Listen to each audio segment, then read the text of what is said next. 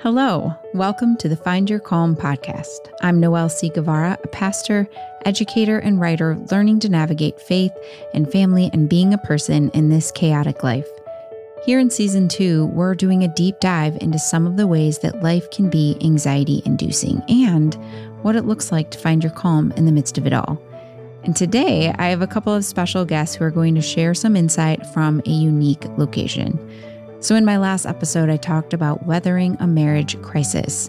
And I shared from my perspective, which I hope honored my husband Matt's story, but it doesn't tell his story or really the greater story of what it looks like to walk a road towards recovery or healing. I don't think you can talk about the ways life can be anxiety inducing and finding your calm in the midst without including that perspective the perspective of finding calm in recovery and healing. So, I've invited my husband Matt along with another friend, Todd, and they're going to share with us some insights and truth that they've gained in their journeys. Matt and Todd host their own podcast. It's called the Recovery Guys Podcast. And if you haven't checked it out, I'm confident that after today's conversation, you'll definitely want to catch up on their first season and jump into the second. Here's the truth I don't know how to avoid chaos or how to prevent the anxiety that chaos inevitably causes, but I have had more than a little practice in finding my calm when life beckons anxiety instead. If you're looking for space to take a deep breath, steady yourself, and discern what you need to move forward, you're right where you belong. Listen in for a few simple tips to find your calm and take your next faithful steps forward. Welcome, Matt and Todd. Thanks for being here on the podcast. I get to have a conversation today with someone other than myself. I'm excited. I'm glad you're here. Yeah, it's good to be here. Thanks for the opportunity to jump in with you. Yeah. So I would love it if you guys could just share briefly, kind of get us started here with uh, who you are, especially as it relates to today's topic, how you know each other, what led you to start a podcast, and what it's about. Yeah, I'll, I'll start with my introduction. I'm a humbled follower of Jesus, I'm in recovery. I struggle with anger, pride, and selfishness. I celebrate and find joy in being a dad and husband and serving kids on Monday nights. I get to run a small business too, which is super fun. My name's Matt. Hi, Matt. Hi, Matt. Hey. Oh, me. Yeah, gotcha. I, I should. You I want should, me to introduce I you? should pick up your cues better. hey, I'm a grateful and humbled follower of Jesus Christ. I'm in recovery. I struggle with approval addiction. My name is Todd. Hey, Todd. I actually come from a little different angle. I'm trained as a clinical therapist. I'm a licensed clinical social worker. I've always worked with kids and families my whole career. Uh, so that's my expertise part of this, but I'm also a husband, uh, a father, and I'm a man in recovery. Uh, I'm also a part of the leadership of our church, which is a huge, incredible honor because I thought for sure that I had blown that opportunity to be useful to God. Uh, so that's where we come from. Man, how do we start that podcast, Matt? You know, it actually, it, so the funny, it's not funny, but it's to look back on it now, it's interesting. Yeah, yeah. Matt had this great idea and I was all, I was all down with it. Like he was deep in recovery. So was I. And he's like, I really want to do this podcast. I've got cool microphones. I've got Jimi Hendrix Headphone coils. headphone coil. And I'm like, I think it's a great idea. And he talked to people about getting it started and It just fell flat. It was like, you really, somebody face. told me, it's like, hey, I, I think the reason is because nobody thinks you're safe on the internet. Because he knew my story. And I was like, oh, ouch, dude. That Yeah. was like the Batman slap, you know, of Robin and the meme. That's that's what that felt. That, that, that had some stank on it. But yeah, uh, I was thinking back to when I first met you, Todd. I'm sorry. It was in the green room at our church. Yeah. I was like speaking that day, maybe, or preaching, and you were on the worship team. And I thought, is it literally this? This is what I thought. This guy likes puns. That's what that's what came to mind. He ain't lying. I was like, he likes puns, and I just remember laughing a lot on that Sunday morning. Oh, yeah. But I really came to know you through the ministry of Celebrate Recovery. Right. Here at our church, you led the 101 class that I took on my second night because uh, we didn't have one on that first night. Uh, you often led share group, and then eventually, like a year or so later, you were one of the leaders uh, of my step study uh, that I attended. And we had this idea, or I had this idea to start a podcast. Talked with a bunch of people, uh, did not fly, which was a good thing. I think Yeah. you know, Yeah.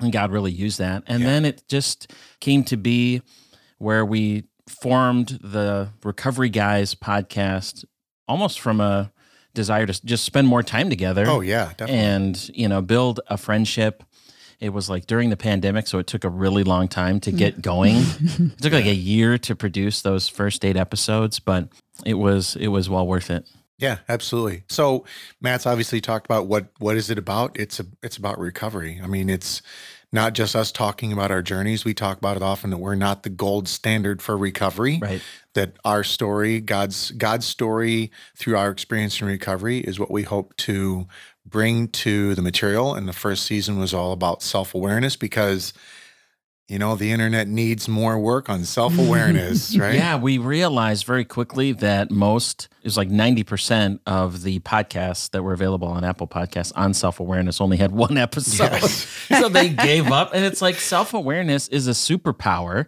Yeah. you know if you really put the time and effort into it but it's a superpower that rarely people persist in and mm-hmm. endure in and i know that's you know kind of the topic for today we defined self-awareness and that was really the the topic for season one of the recovery guys podcast and self-awareness being the conscious knowledge of one's own character feelings motives and desires and so we just talked about that and the journey of recovery and growing in knowledge of god Yeah, that's what we've been doing. And we just started season two. And what we're doing in season two, really still from a center of self awareness and self knowledge, but we're walking through the eight principles of Celebrate Recovery, how that really is applied to both of us through our recovery work, but also in our continued work together.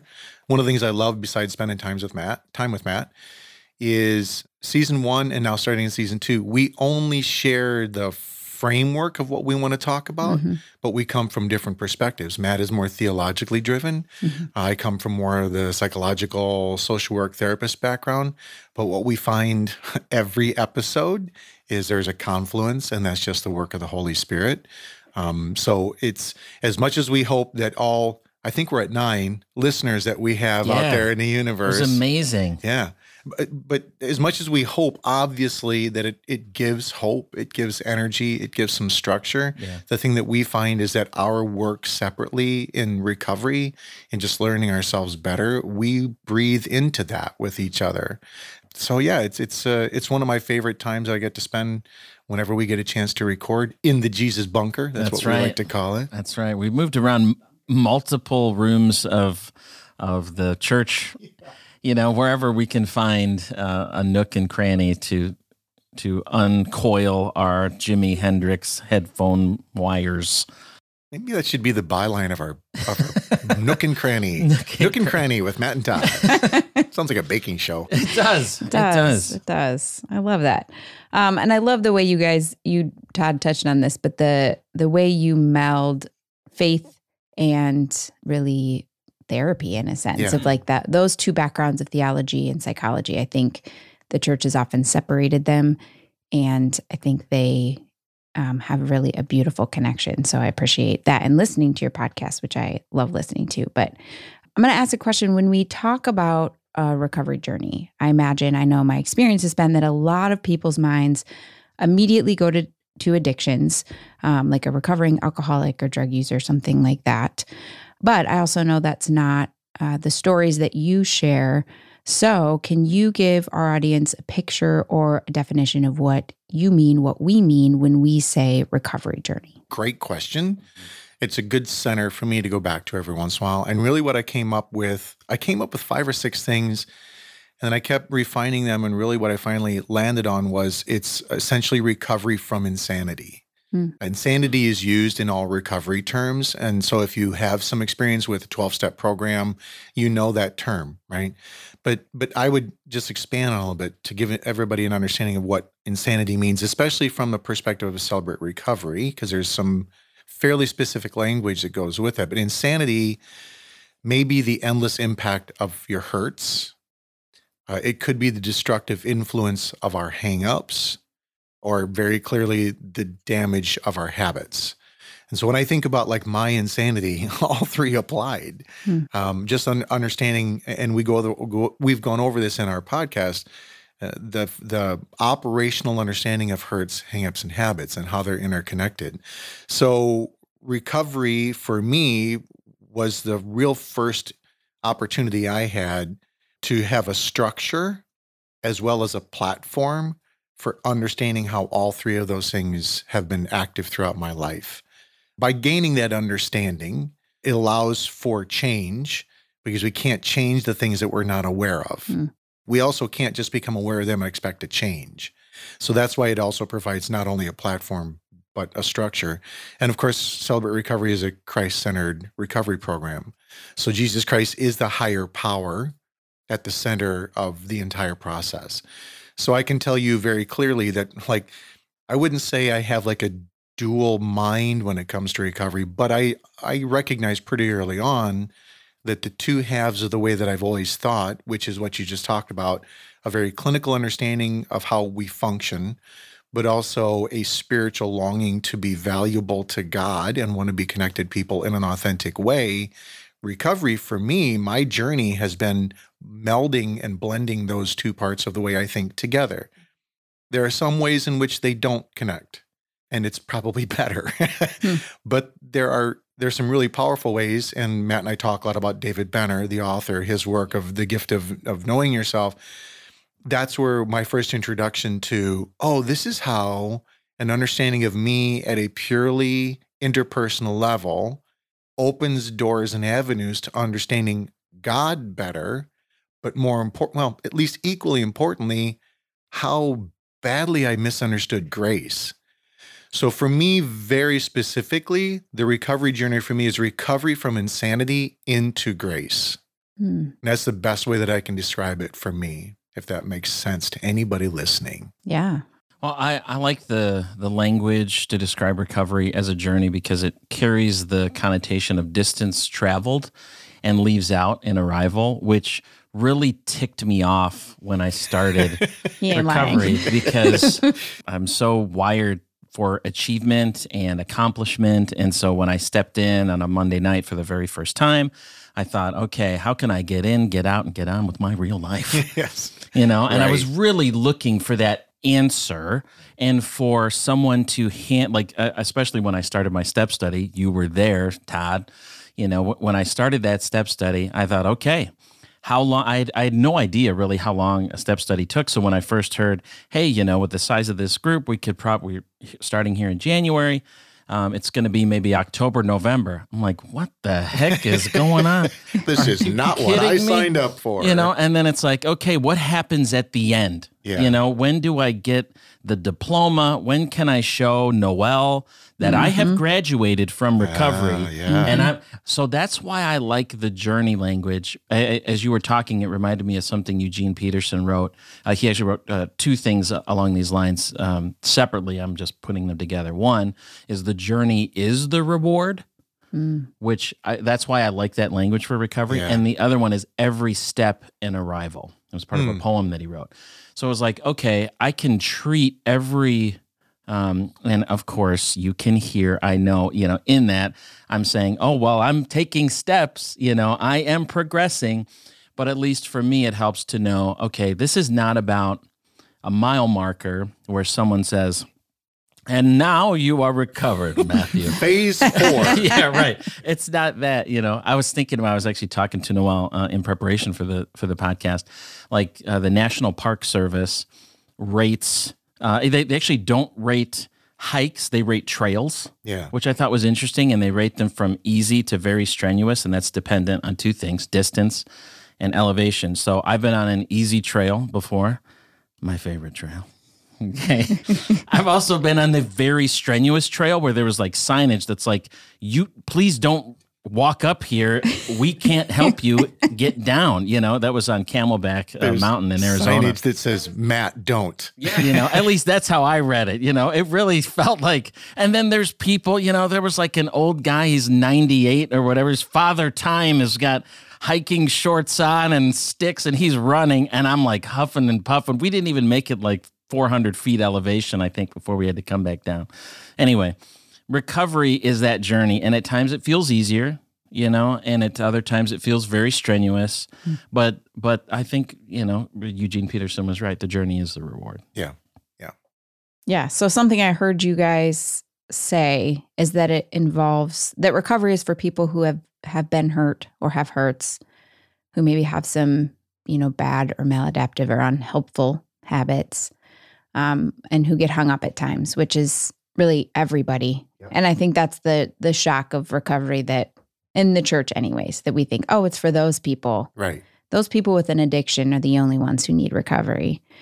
And then we recognize, oh, we have those things in common. We right. all are in need of recovery. So so looking at your own stories, what does that look like? And I know we could do like a whole season on this question alone. I obviously know a great deal about Matt's story and I know some things about your story, Todd, but um, if you could share, like, where did your recovery journey begin?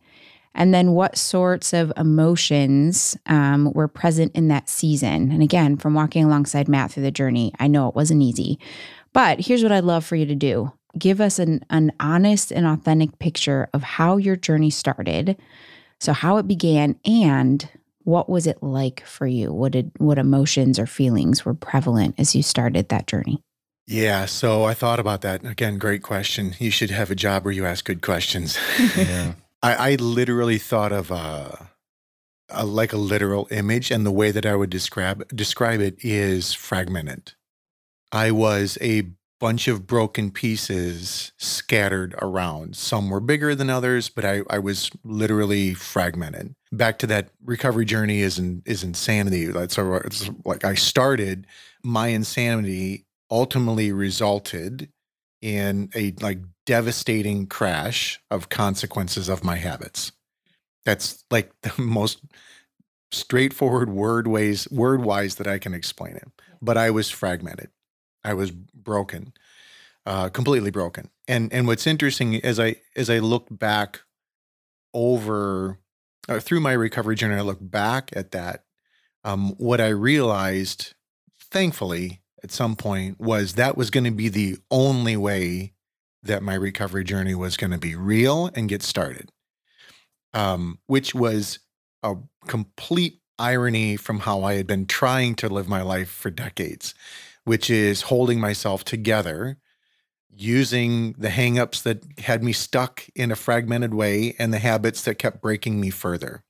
So I was literally like uh, like it's like I was held together by the chicken wire of my pride and when the chicken wire got stripped away because I could not avoid the consequences of those decisions, it all fell to pieces. There was no other way that I was going to get started than there.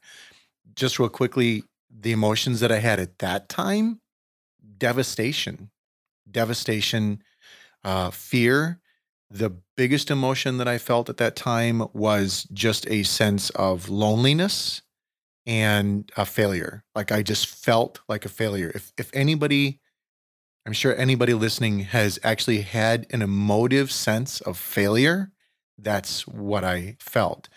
Again, the crazy part was that's what I avoided feeling my whole life, which is why there was only one way it was going to start. And it was me starting with, I'm a failure. To this day, I have a journal that I wrote in two weeks after I hit level one of rock bottom, because there was a couple more. Oh, bro. Right? Those levels. Yeah. Level one of rock bottom, I went to a hermitage that I've talked about, Christ in the Wilderness. I sat down with that journal, I opened it up, and the first thing that I wrote was, I am a fraud. And that's where I had to start.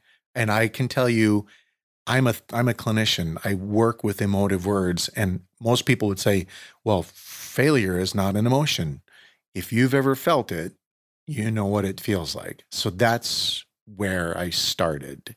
And I'm not going to go on before Matt talks about where he started. Yeah. So I think for me, there was a lifetime of patterns, habits, you know, that had that had built up, hiding, dishonesty, manipulation, anger, control, pride that I worked really hard at and expended a lot of energy masking to appear like everything was okay. So the picture that, that came up while you were talking, Todd, was of you remember those toy um, like uh, human figures where where they're uh, it's like the pieces are held together by string, oh, yeah. and oh, then yeah, you can like- pull it, and then they stand up. Yep. And it was like I I was pulling very hard to stand up, and then when you know everything blew up in my life it was it was really the the energy that i was expending the fragmentation that came uh, as a result of those habits impacted every important relationship in my in my life Um, all of this came to the surface and not by my own admission.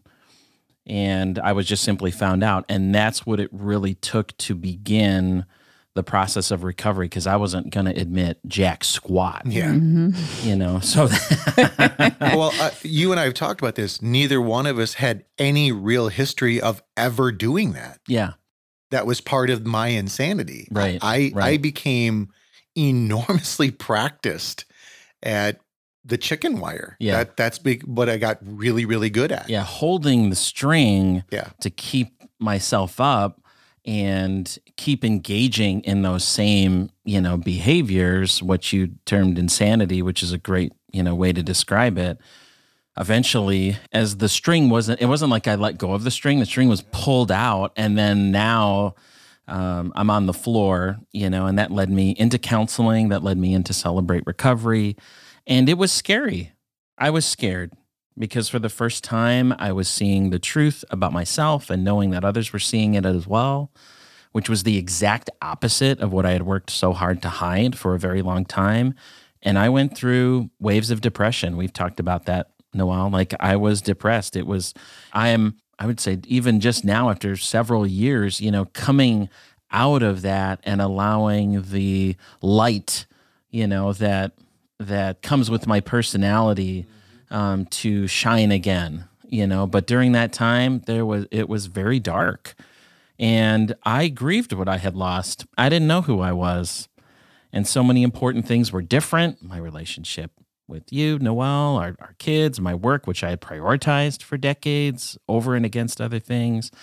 And I was thinking about, you know, those emails you get from ComEd, you know, the, the electricity provider that sends you the bar graph, you know, of like illustrating how much energy the average household uses, you know, and then, and then, you know, how much your neighbors use. And then the bottom line, which extends to the next page, you know, shows how much energy you use. Shaming our family of six. Yeah, right. That's how I felt. Like Yeah. on the bar graph, I was using up all the energy in my relationships, in my home. And so I was depleted. I was full of shame. I was broken. Uh, the word that I like to put on it is disequilibration, you know? So, like you you talk about and is really the theme of your podcast noel of finding your calm so that there's no calm when there's Yeah. disequilibration it's just so think of think of waves you know think of like Yeah. that sound wave that's up and down and up and down and there's no you know straight line Right. Mhm. So picking up where I where I got to emotionally, I came to this realization probably during my second step study, which was about three years into recovery for me, and I'm going into my eighth year now. What I realized was after I so there's that feeling, there's emotion of failure. It's the best way I can describe it. A part of that that I that I realized then, I didn't realize how it's it changed until later. I was very well accustomed to shame. You used the word shame. I I was I knew shame. Shame was what I was trying to hide from yeah Mm. for I get that. decades, right? That doesn't mean I wasn't I was unfamiliar with it. I was enormously Yeah. familiar with shame. So I was sh- it was shame. Once I got once I went through level 1 of the breaking and I had a powerful moment. I don't call it a, a conversion moment. I call it a crystallization moment. If you ever want to hear the story, I talk about it a little bit in our podcast, but Mhm. I'll tell you when I'm doing my testimony. You can come and listen to me in person. It is a powerful crystallizing moment. And for the first time in my life, I felt what I can only describe as a different kind of guilt. I knew shame. I did not know guilt as well. I thought they were the same. When I started to realize the guilt that I was feeling was not I got caught, that's shame. Hmm. The guilt I was feeling is I've hurt people that I love that deserve it the least. And I don't like that about myself. It was for decades, it was, I have to find a way to fix this. This was, I can't be that anymore. So that's where I started was a different kind of guilt. I come from a, a, a mom, especially who is very internally driven. Mhm. And one of the things I realized is that was when Christ really said, okay, get your track shoes on. Now we're ready to go because you're finally allowing yourself to say, this is not the me I want to be. This is not the me God designed me to be. I don't want to be that other person anymore. And the fact that I have been that, it's it's a it's a motivating sense of guilt. So I actually started with guilt. That may come as a surprise to some people, but it was not shame. It was guilt. And that conversion was really, really important for me.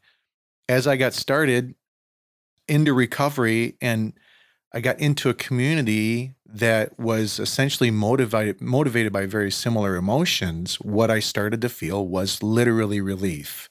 Hmm. You want to talk about an unexpected emotion? Because like Matt, you just talked about, I entered recovery like, well, this might suck. this has a high suck quotient. but after not even a month or two into doing this work in step study, every time I went to step study, I was relieved. It was the most calm that I felt throughout most of my weeks early in recovery. And my early weeks in recovery were not easy. I mean, we were trying to repair a marriage and doing a lot of really hard work together and sharing truths with my wife that I had never thought I would able be willing or have to share. But being in a group with men who were embarking on a very similar journey, I encountered this kind of relief that was brand new, brand spanking new. Mm. Not relief like the Barcalounger, right? Relief like mm. catching your breath at halftime. Mm. I, I like to play hockey. It's like get to the bench, rest for 40 seconds, and feel fresh. That's what I started to feel. So, very, very unexpected emotion. But relief is what carried me through the earliest, most important work of my recovery. Now I can tell you, I can tell you with absolute sincerity and authenticity, I have experienced joy, real joy, prior to recovery. I could probably count on my right hand how many times I really felt true joy. And now I feel joy all the time. Mm. I welcome it. I bask in it. I don't ever rush it away. It's joy. It's absolute joy. So the the emotion that I carry with me and I'm I'm not like Jiminy Cricket. I don't have a I don't have a perfect life. I still have to deal with all kinds of garbage like everybody else. But it's joy in spite of. That's just how I feel like the this recovery journey has brought me. Yeah, that's really good. Thanks for sharing. Those are hard things to talk about, I know, but having done a little recovery work myself, largely kind of coming out of watching Matt recover, go into recovery and realizing, oh, yes, I'm one of those people too. Mm-hmm. I've learned it's messy and it's really painful. And we often avoid it for as long as possible, or using me language, I avoided it for as long as possible. And there's certainly a temptation or even a longing when we start the journey to get the heck out as soon as possible. Uh, like just echoing what you said of like, okay, when's the graduation? When am I done? Can I get an amen? When am I done? Where and is my banner? where's yeah? Where's the end? And honestly, like wanting that for you know watching you in recovery of like when is this over? When is yeah. he going to be? Oh yeah, done. Good. You know, mm. it was really really hard, but um, it's really a long obedience in the right direction. Again, just quoting uh, Eugene Peterson there. And those long obediences are very, very hard and they require long suffering, they require endurance. Um, and what scripture would really tell us are fruits grown by the good work of God's Spirit, because um, I surely don't produce them in and of myself. Those things don't come naturally to me. But that kind of fruit, Matt and I have talked about this, is the forbearance required to walk this journey. It doesn't grow out of an anxious and white knuckled hustle for our worth kind of presence. Uh, we can't run this sort of long road without a peace that outpaces our own understanding. And this is where I get to the question of finding your calm, because that's what I talk about a lot on this podcast. Recovery isn't calm, and most of what I talk about again here on this podcast isn't calm, it's chaos. Like I talk a lot about chaos and what it means to kind of get your bearings in it, to find calm in it. And recovery isn't calm. It's not a peaceful stroll by still waters. I get that. Um, and I know a lot of people quit somewhere along the way because it is hard and messy and, you know, maybe even chaotic. Um, but I imagine that the endurance comes from a sense of calm found in the midst of the storm. Um, is that a thing? And is it possible to find your calm even in the midst of a recovery journey? And what does that look like? You kind of alluded to that with it becoming joyful. So, talk more about that. So, I love this story that David Benner tells in his book, The Gift of Being Yourself. You mentioned that earlier, Todd, where it's at the end of chapter three. He introduces uh, a common character uh, in Middle Eastern literature named Nasruddin. I could be saying that wrong. Okay. Um, but who would I, know? I yeah. I don't know. I'm thinking you're pretty. You're right pretty on. close, Nas man. Rudin. I, I I like the name, but uh, the, as the story goes, he was approaching the door of his house one night when he suddenly realized he had lost his key, and he tried to look around for it, but the night was so dark he could hardly see the ground, and so he got down on his hands and knees. He's looking, he's examining the ground where he's standing, but it was still too dark to see anything. So he moves back towards a street lamp. He gets down again and begins a meticulous examination of the area, and then a friend comes by notices him and says, "Hey, you know," asked what he was doing, and and Nasruddin replies, I, "I lost my key." And I'm looking for it. And so the friend gets down on his hands and knees, begins to search alongside him. And after a while, the friend asks, Do you remember where you might have lost the key? Certainly. You know, Nasruddin replies, I, I lost it in my house. And the friend's like, Well, why are you looking for it out here? And Nasruddin answers, Because the light is so much better here. And so that that story came to mind with in answer to this question because you find your calm by looking where the light is. That's where you start, but it's unlikely that you'll find any keys there. Mm-hmm. Mm-hmm. So that's number one. The the thing that I love probably more about the story than kind of that point about the light is that it shows a friend is present and is asking questions and isn't berating the person in any way. It's just, oh, hey, what are you doing? I'm looking for the key. Oh, well, I'll look with you. And that's what uh, happened. I would say mo- most poignantly in my story, that's what happened in my step study. I felt like I was alone in a battle, and all of a sudden I was surrounded by other men in recovery who just showed up and were helping me look for the key no one it, it, just like in the story no one in that step study because that's not what it's designed for but nobody in that step study said well i know where the key is. Let me tell you exactly where it is. Read this mm. book. Take these steps. Mm. do these things. You know so talk to this person here you know. Even my sponsor didn't give me exactly what to do but they were just down there looking for the key with me and occasionally asking me a tough question like oh well where did you lose it? You know and and that's I, I just love that about this story. And so like when it comes to finding your calm you know you're you're gonna you're gonna look i mean the, the first place that i looked is where i knew you know the light was and i'm stepping back from the harder and darker things you know? And um and i actually found more calm in the dark place doing the hard work. And that's where it really gets tough because you know, and you and I have both seen this, Todd, where we've encountered men in recovery who are doing the work, who are committed to it, who have experienced something hard and difficult and, and ugly. Could be in their own story, you know, in their lives, what what they may have done, what may have been done to them. And then the water gets too cold and they take a step back and it's it's pain like I, I don't say that with any sense of uh, I can't believe it you know or any sense of superiority but with a with a painful heart and a longing and yearning to see them continue in that work.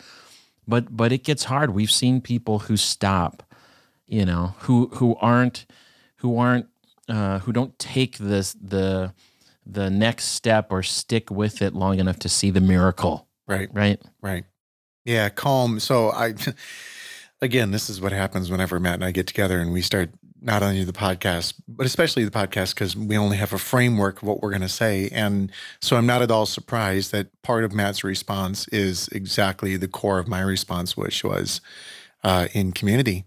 Yeah. It's in community.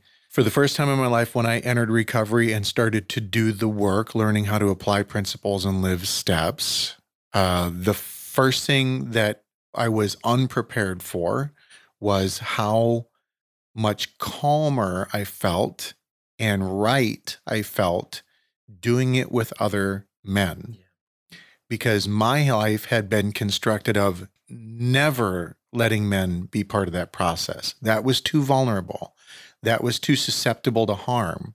Uh, I needed to uh, again the chicken wire right mm-hmm. I, I, had been i had been building myself up and in one of our episodes we both talked about how uh, for a significant part of my life it was not the david men that i pursued it was the goliaths i wanted mm. to be a mm. goliath mm. and for the first time in my life here i was in a room of david men and oh my gosh this is what it feels like to be calm like me being honest was calm but there's another an, another lesson in that as well Nothing about insanity is calm. It's just comfortable. Mm.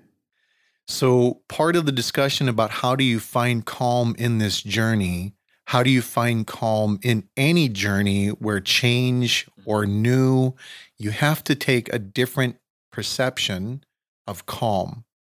If you're looking for comfort, that is not calm.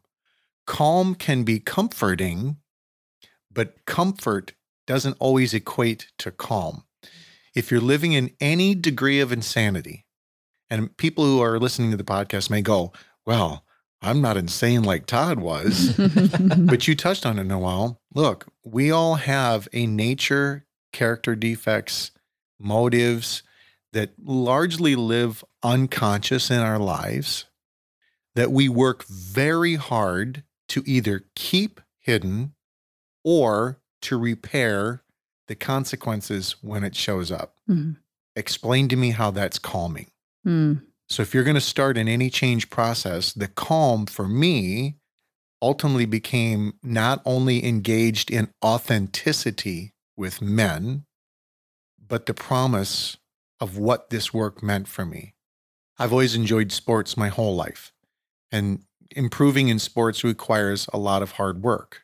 Okay what I always found was the part of hopefulness, whether it's working on music or working on sports, is if I do this work, I will improve. That's the promise that keeps me coming back tomorrow. So if you're looking for comfort, right, you got to think about that differently than calm. Mm-hmm. Change is not calm. Change is a violent process in many ways. So it feels uncomfortable. But if you connect to the promise of what this work is going to do for me and what it is doing for me, we call it celebrate recovery for a reason. That's why, again, the community shows up. Because not only am I sitting in a room with, of men talking about my hurts, I'm talking about the same group of men with the fact that I didn't spin off in my habits last week. And I celebrate that, and that's promise. And that's, for me, became that sense of calm. That's a great distinction between those two words, and I know you're a pedantic, so I I appreciate I, that about you. Pedantic. In, in, many ways, for me, calm came in the form of a person or people. Hmm. So, and you can't begin transformation until there's self acceptance. It's another yep. Benner quote. Perhaps the greatest gift for me of Celebrate Recovery was there was a community that said, "We see you. You're safe here. We love you." So the message learned was not I can do this, mm-hmm. but we are with you. And and that was a, an important thing that I had to recognize not just at at Celebrate Recovery but in my own relationship with you Noel where it was not um, we are uh, on opposite sides of the table, you know, fighting each other, mm-hmm. fighting each other because I'm the problem, you yeah. know, fighting with you, but we're on the same side of the table. We are next to one another. You know, it's that, and I I've referenced this uh, a number of times actually in in my first step study, and that is like that scene at the end of Avengers uh, Endgame, which uh, if you haven't seen it, you know, I What's mean, wrong with you? I'm sorry. This will be a spoiler alert.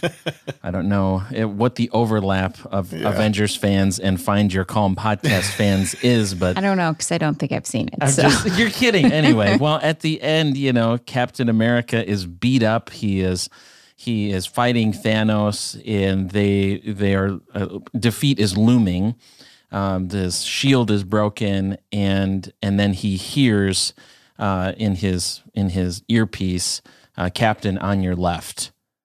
And all of a sudden, you know, the music swells, and all of these people, you know, all these other Avengers show up. And then for the first time, you know, Captain America gives, you know, his charge, which is what he was known for in the comics and it's an incredible I, I, don't know how they did it you know it's incredibly emotional you know, moment within the films of what all 58, you know, movies that they had made prior, you know, was leading to this point. But, um, but that's what it felt like, like that the calm showed up in the form of people, you know, and it, and uh, that's why uh, in my sub study, there, there were people that they, they didn't call me Captain America, they called me Captain Mexico. I'm Latino. So, you know, that was, that was where calm showed the up. calm was uh, understanding that I had never felt calm doing the chicken wire. Hmm. It was comfortable. It wasn't calm. Uh, it was violent in its own way, and partly because if if I lose like your string analogy, Mhm. like if it slips at all, I'm I'm gonna kind of at least temporarily go to pieces. Yep. Mhm. and Yep. that's and yeah, that's you're what gonna I'm- have that you get all- wave in your Yep. arms. You get all Yep. kind of janky and loose and wobbly, you know, fiddly, as English Rob would say it. And and that's terrifying. That's not calm. And then when I went, oh, there I am in pieces, and like Matt said, guys came up around me and said, yeah. So let's let's put you back together, right? Let's work together and and, and let Jesus Christ be at the center of everything that you're going to do now. That was like, oh, you mean I'm not responsible for holding myself together? What's that first principle? Yeah. Realize I am Mhm. not God. I am powerless. Mhm. That was a dangerous word for my entire life until I finally said, oh, that's why I can't ever rest Mhm. because I think I have to have power over myself. Yeah, there's so much tension in that early part where you're, uh, where you're. I mean, at least for me, I was so used to putting all the energy into holding up, Oh, gosh, yes. and then now on the floor, and but that's a that's the right place to start. That's the right reality to start with. Realize, you know, that principle one. Realize I'm not God. I'm powerless. And then as the work as the work goes on, the understanding of true calm just just takes a different, just a wholly different understanding for me. Calm was no longer okay. I have my lies in place. Hmm. Calm Well is said. calm is I show up. I show up, and I may not get it right, but I've got the promise of the next thing I learn is a part of the promise, and that's always looming that's a much better sense of calm. Much better sense of calm. Yeah, all the parts of me get to come with. Yep. Mm. You know, I'll- everything gets to come with. It's not you know, this goes over here, this goes over here. Everything gets to come with.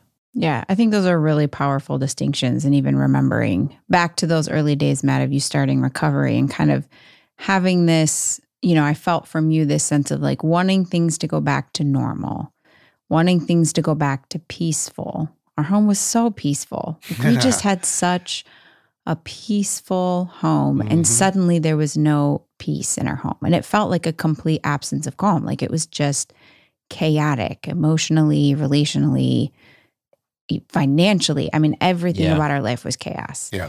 And I had this distinct sense, you know, and just understanding like we're not going back to that. And that was never real to begin with. So many of the things that felt like peace were an illusion. And so what I talk often about when I when I talk about finding your calm, it's not it's not comfort. It's not everything's Right. great. Everything we're just going to come through the other side of the storm and it's perfect again. It's this groundedness. It's that mm. yes, everything is raging, but I'm okay. Yep. And that doesn't mean I feel good. It doesn't mean everything's easy. It's nice when those things coincide, right? It's nice when calm is has a comfort to it, has a Yeah. joy to it. You know, you talked about getting to the point where yeah, it does get the the feelings change. But I often, uh, my first episode, I talk about the story and I refer back to this in my mind all the time. This experience on a boat that tipped until I lost the horizon, right? And that horizon's very grounding. You know, that's the thing we're told to look to. Well, when the boat's tipping, look to the horizon, and it vanished. And that's what I felt like in that season. That horizon vanished. And so then I'm looking around going, how do I get my bearings? Without the horizon, what's going to orient me? What's going to calm me, right? The boat's still tipping. And I just, I looked to the people on the boat who'd been on it before or who, you know, Matt's dad was in the Navy, you know, these people who knew. And they gave me this sense of we're fine. Like we're not going to die. It feels terrible. Boat kept rocking, kept losing the horizon. It didn't feel great. This guy was going to vomit. I mean, Matt was like, Dude, I was Not okay. Literally all colors but brown. yeah, yeah. Okay. Like It was my rough. normal color is brown, my brother, and I was not brown that day. And if, and if Suddenly, you want I'm the to- dark skinned person. Yeah, right. dude. i- i- If you want to go out there, listeners, if you want to go out there, just Google Manly, okay, Manly ferry waves, and you will Oh, know yeah. exactly what I'm talking about because there's like some great pictures, Yeah. and this is like a normal. You know, it, it's because that boat, that the Manly Ferry in in Australia, goes from Manly. You know, uh, in Australia, all the way over to Sydney, and it crosses where the, the ocean heads. So where the ocean rolls in, and brother, that is not okay for this landlubber. Matt was beige. Dude, it was no bueno. I was like, and I think the kids in that moment they they came by and they were like, "Hey, Dad," you know, and I just I just held up a hand, just like.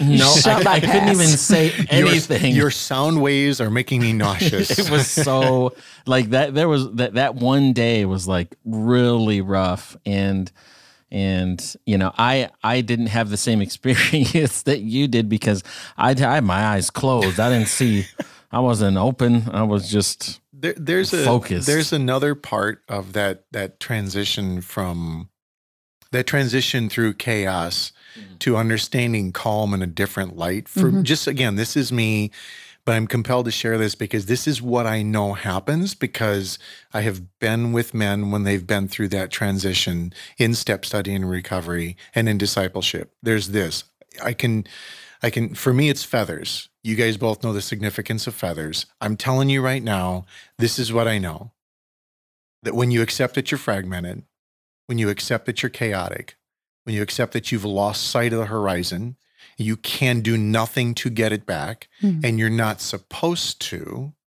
that's when surrender happens. And for me, over the following two years after I embarked on recovery, time and time again, when I was hitting the next level of rock bottom, he showed up. And for the first time in my life, which is why I go back to, I needed to start at the completely fragmented level to be real rebuilt, is I didn't know God's presence because I was grabbing chicken wire. Mm. And when I finally reached the point where I needed to know that I was held, time and time again, very clear messages I'm here, I'm with you. This is the you that I've been wanting to build for a long time. That was just a message that I heard over and over in my head. And I don't share that. And every time I share this stuff, I, I know that there's somebody listening who goes, yeah, whatever. Yeah, um, lucky you, right? That stuff doesn't happen to me. Hey, I was you. I was you. And uh, I just, you surrender, he shows up.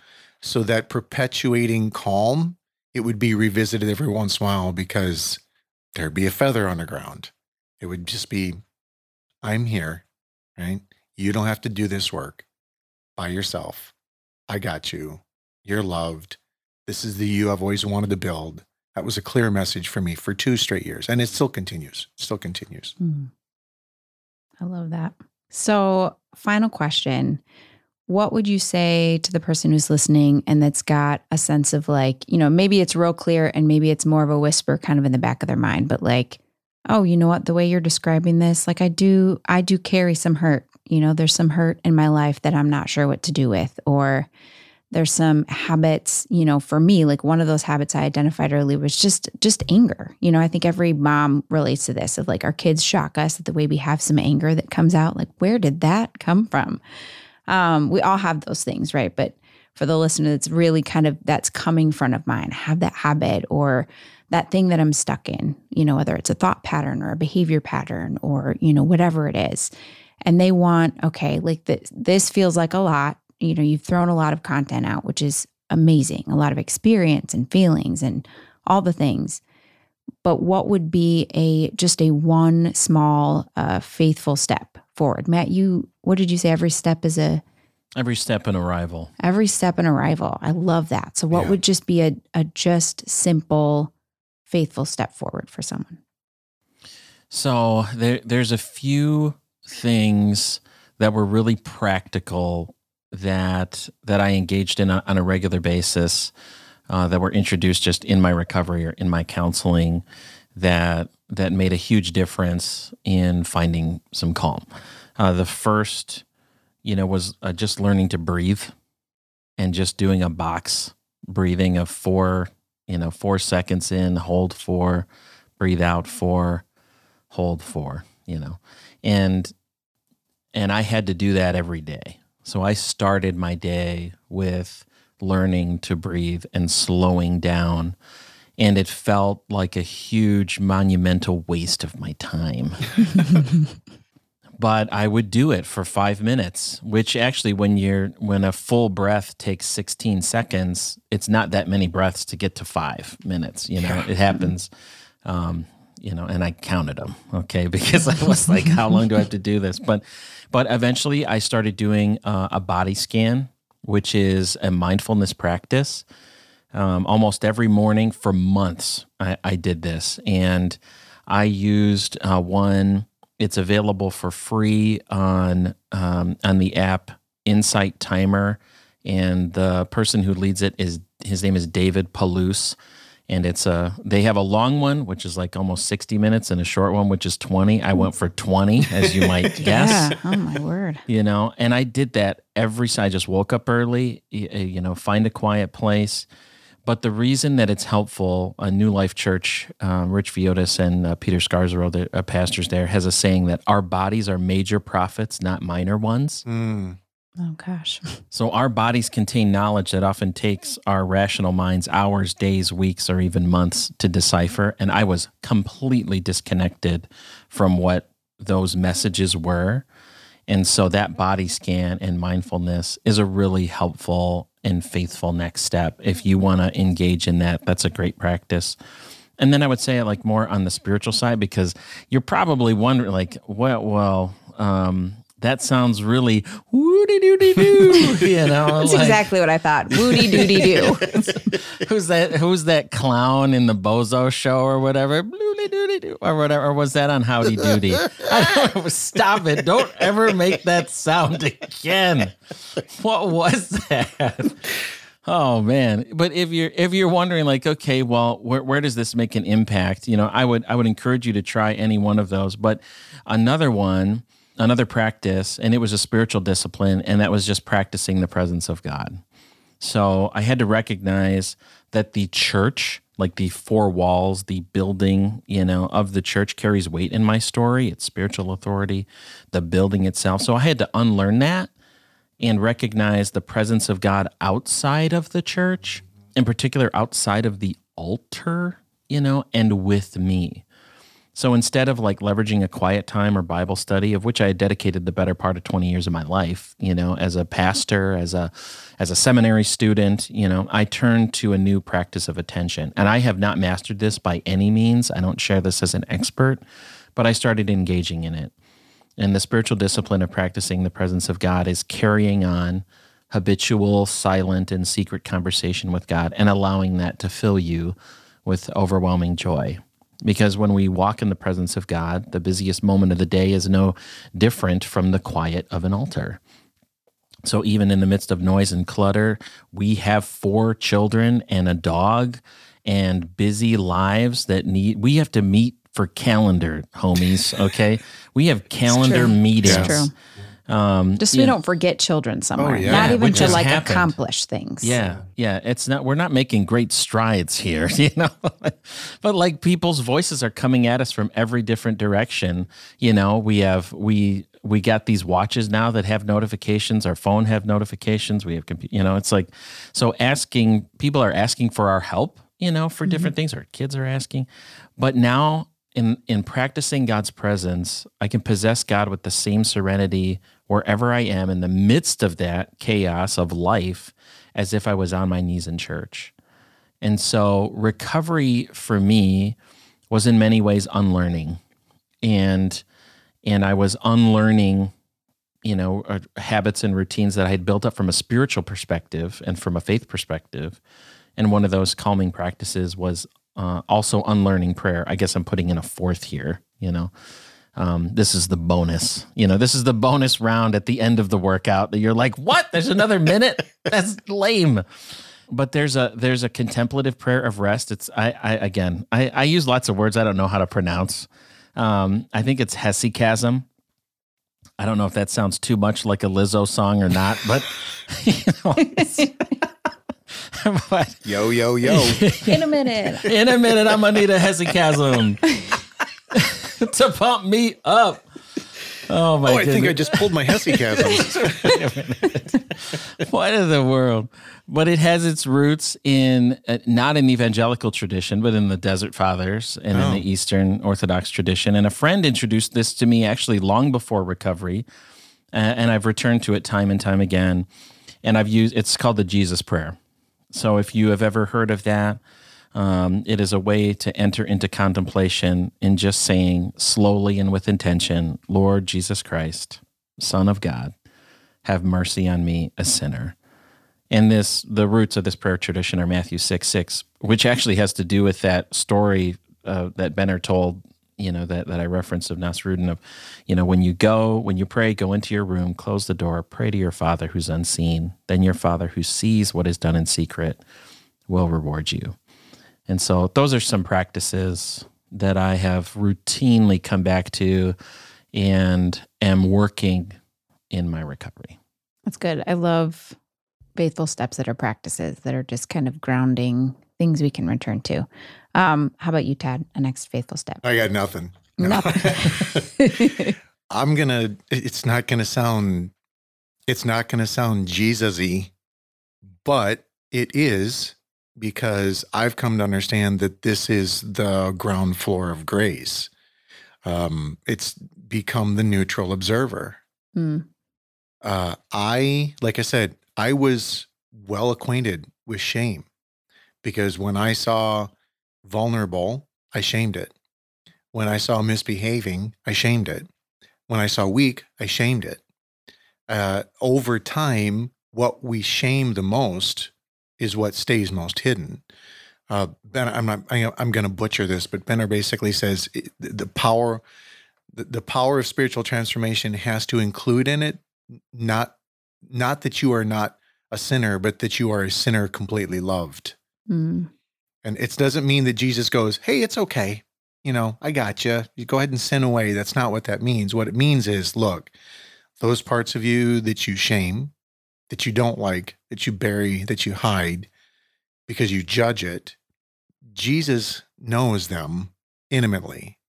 He doesn't excuse them, but he sees them and he sees them and still loves you. So if you can start to begin to see the things that you do, hear the things that you think without that immediate knee jerk reaction of, that's bad. I have to stop that. Okay. There's a reason it never changes because when you say that's bad, that's that's running the dog off to its doghouse. Mm. Okay. You're not in control of it. It's still actually controlling you. So I would say practice how to be the neutral observer. When you recognize a thought pattern, when you feel an emotion, say, that's what that is. Okay, I'm going to let it, allow it to stay here for a little while. Don't run it into the doghouse. Mm. That's so hard to do. It oh, sounds oh, easy. Right. It's hard. Yep. It's hard on learning things. Um, and then, of course, if, you know, as we've been talking about the Ministry of Celebrate Recovery, if that's a next faithful step for someone, um, you can go to their website, right? And Absolutely. they, they tell yeah. you your closest. They have them everywhere. They're incredible communities. But um, Matt and Todd, thank you so much for sharing your insight, your perspectives. I know we've barely scratched the surface of this topic. Again, we could go on and on, and you guys do a great job of that in your podcast of getting into this topic of recovery more. Um, but I'm really grateful that I can point listeners into that direction um, where you do a deeper dive into recovery in your podcast called The Recovery Guys, right? Which is yeah. aptly named. Right. Uh, what it is, what it isn't, what you've learned, what you're learning. Um, and you gave us earlier just a quick summary of what you're diving into in the second season, which is starting, launching. I know you've recorded. It's coming soon. Coming soon. Probably theater near you. Probably by the That's time you're listening to this episode, uh, the second season may be out. Season yeah. should be out, yeah, and you're starting. You're you're going through the steps. Of Going through the eight through, Recovery. through the eight principles of celebrate Principles, recovery. not steps. Very good. Um, and that first one is what? Realize, Realize I am I'm not God. I am powerless to to stop doing the things that I know are wrong. Which you guys Yeah. touched on, which is a great place to Which start. sounds so easy. So Right. easy. Of Oh, course, I know I'm a not. God, but do you really? Right, Do you really? Yeah. So, those of you who are listening, honestly, go check out the Recovery Guys podcast. I'm a subscriber, I'm an avid listener, and I learned so much from Matt and Todd. So, I know you will too. So, yeah, thank you guys for joining us, me here. It's been fun. Thanks Yeah. for the invitation to be part of this. It was really fun. You know, normally when when Todd and I do this, it's just the two of us goofing around for a long time. So it was it was great to have a neutral observer. Yes. Yes. absolutely. And you know, I just want to honor I just want to honor your work, Noelle. I've, I've known Noelle actually in some ways less time than I've known Matt because Matt and I have been in relationship together. But I know that you've done work and I know I've seen you continue to do work. So I just want to honor that in you. Uh, and I honor the fact that you are reaching people who um, are seeking. Uh, so it's an honor for us to be a part of just your little journey. And I just really honor the work that you've done and the, the glory that it brings to God, especially. Well, I always close with a practice, a next faithful step forward in finding your calm. And today I've asked Matt to lead us through a practice, and I'm looking forward to participating in this practice instead of my usual posture of leading it.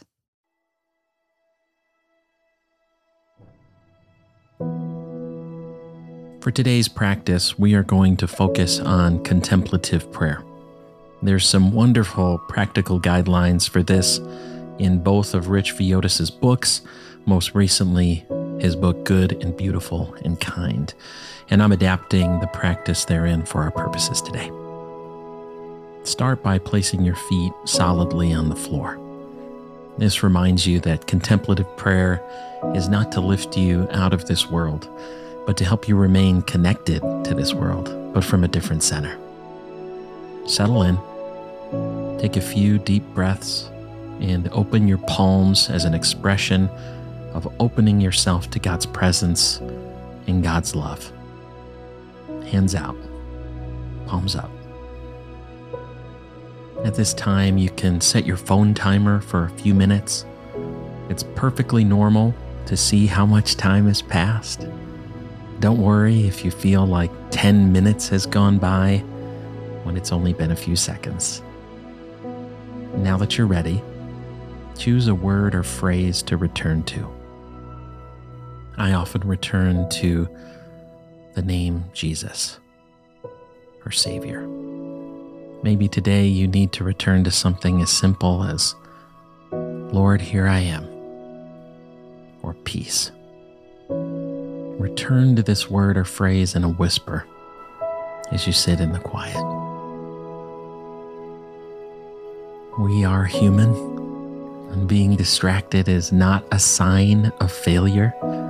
So when you can't shake a particular distracting thought, like an errand or question or idea or worry, or even an imaginary conversation with someone you're at odds with, you may want to pause to write down an important next step to take after this time of contemplation. After your timer goes off, slowly read an excerpt from one of the Gospels or meditate on a psalm or two, paying attention to what God might be saying to you. For today, I'll read a few verses from Ephesians 4 and 5. Brothers and sisters, be kind to one another, compassionate, forgiving one another, as God has forgiven you in Christ. Be imitators of God as beloved children, and live in love as Christ loved us and handed himself over for us as a sacrificial offering to God for a fragrant aroma. Live as children of the light. When something resonates, friends, write out a prayer or words of reflection in your journal. Your entry may be two sentences, It may be two pages. And after writing, slowly pray the Lord's Prayer and close with a moment of silence. Our Father, who art in heaven, hallowed be thy name. Thy kingdom come, thy will be done, on earth as it is in heaven. Give us this day our daily bread, and forgive us our trespasses as we forgive those who trespass against us. And lead us not into temptation, but deliver us from evil. For thine is the kingdom, and the power, and the glory forever. Amen.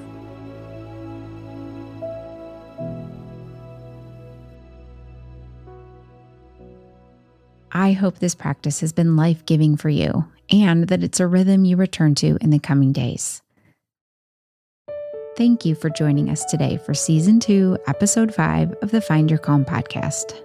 I hope you were able to unburden yourself, to get your bearings, find your focus, and begin to enjoy or at least truly experience that life that is within and around you. Life is chaotic. We know this to be true. But even in the midst of chaos, you can find your calm and take your next faithful steps forward.